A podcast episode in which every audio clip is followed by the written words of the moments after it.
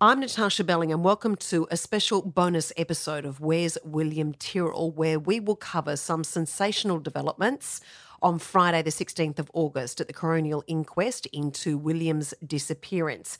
I'm joined this afternoon by Lia Harris. Lia, you were in court. Now, from what I can understand, there were some very sensational developments regarding a person of interest and his specific whereabouts on the morning, the day that William disappeared, September 12, 2014. Tell us what happened.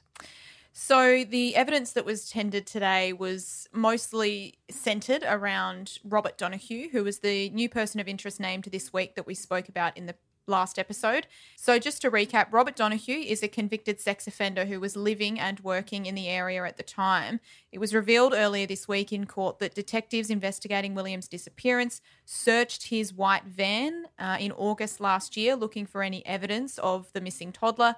Um, and his former manager actually testified this week and told the court that he would often sleep in that van parked at the local Kendall swimming pool or the Kendall Showgrounds, which is about one kilometre from William's foster grandmother's house where he disappeared.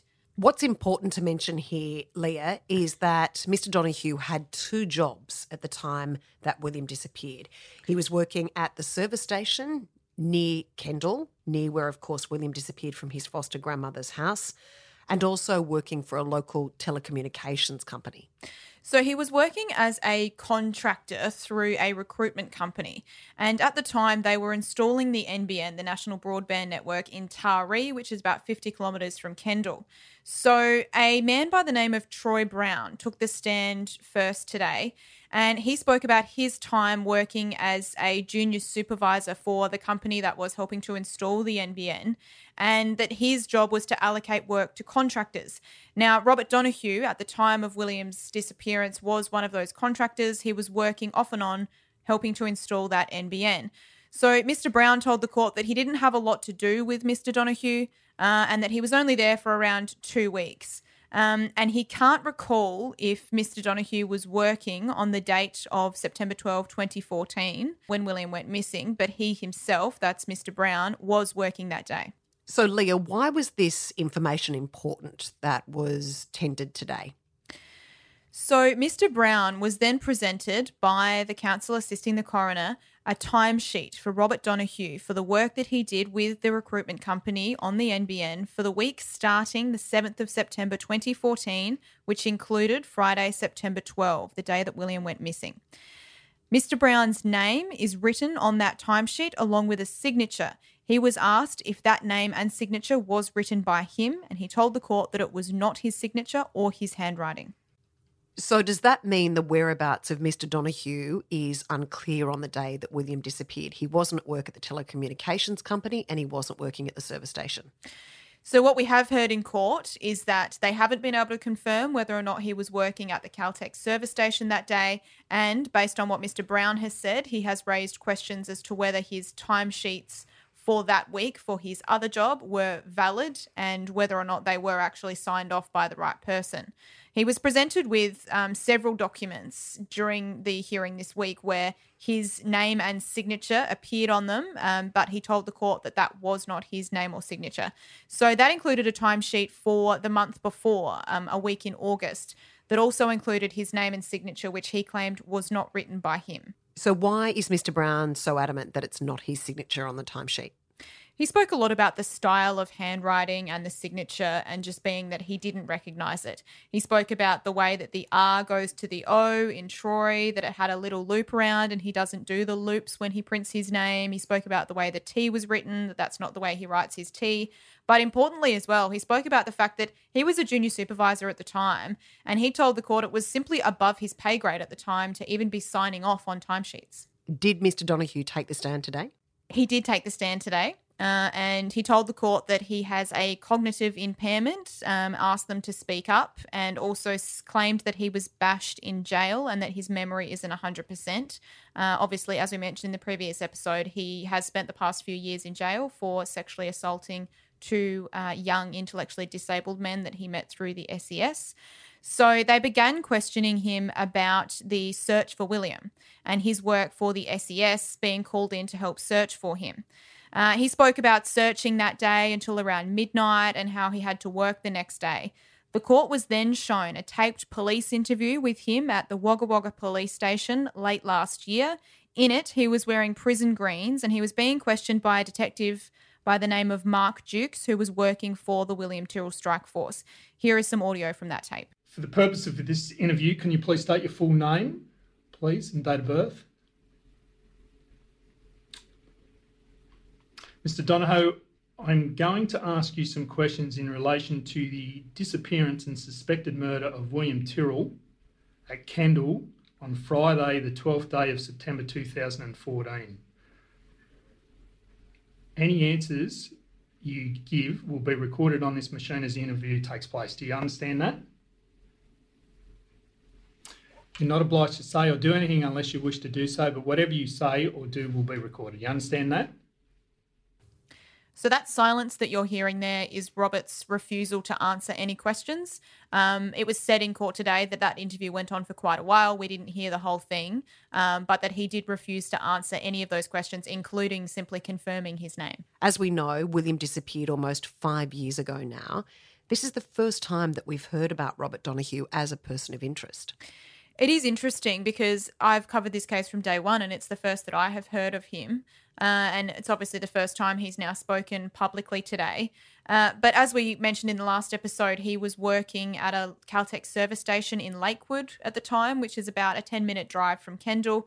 And his manager at the time, who uh, testified earlier this week, spoke about him being creepy and that local schoolgirls used to avoid coming into the service station when he was working because they too thought he was creepy. She also spoke about his bizarre behavior. Uh, which included bringing a candle into the service station, which obviously isn't ideal for um, a place where there is petrol and gas. Uh, also, keeping live chickens in his white van, the same van that was searched at the time. Uh, and also that he brought a stamp in, a star stamp, and wanted to stamp kids' hands when they came in, uh, but he was told he was not allowed to do that. And he's also a convicted sex offender. He is. As I mentioned, he was convicted of um, sexually assaulting intellectually disabled men. So, was Mr. Donohoe questioned extensively today? He was not questioned extensively at all. Once the police tape that you've just heard was played in court, uh, the coroner actually then um, heard some legal argument um, and then dismissed him from being questioned any further, from giving any further testimony. The reason for that is covered by a court order, meaning that I cannot talk about it, unfortunately. And there was also another very interesting development at the coronial inquest this afternoon on a Friday afternoon. Tell us what happened regarding Bill Spedding. So, Peter O'Brien, who is the lawyer for washing machine repairman Bill Spedding, we've spoken extensively about Spedding in previous episodes, he made an application to call some witnesses that haven't been named on the current witness list. He told the court he wanted to call seven police officers who worked on the William Tyrrell strike force, including former lead detective Gary Jubelin. He argued that all these officers had significant involvement in the case, um, particularly Jubelin at the highest level of the investigation. And he told the court that he hasn't been provided with statements from many of these officers, including Jubelin, who was obviously the former lead investigator. In his arguments that these officers should be called, he said, and this is a quote, for the community, for the family, and for the loved ones of William Tyrrell, it is a vitality to know from those in charge of the investigation the history of the investigation, the manner in which the investigation took the paths it took, why those paths were taken from start to now, and possibly what further inquiries are yet to be had. He said they were also entitled to know the deficiencies, and he told the court that he hasn't been able to pose the important question to these people as to why the forensic search that was conducted last year wasn't conducted earlier. As we know, Lia, Mr. Spedding is a person of interest in this ongoing investigation. Why would his lawyer call the former chief investigator to testify? So there are several reasons for this, and he alluded to a lot of them in court. Um, he mentioned that he wanted to question these officers, particularly Mr. Jubelin, about why some persons of interest were identified publicly and some weren't. Obviously, his client was one of the ones who was identified publicly.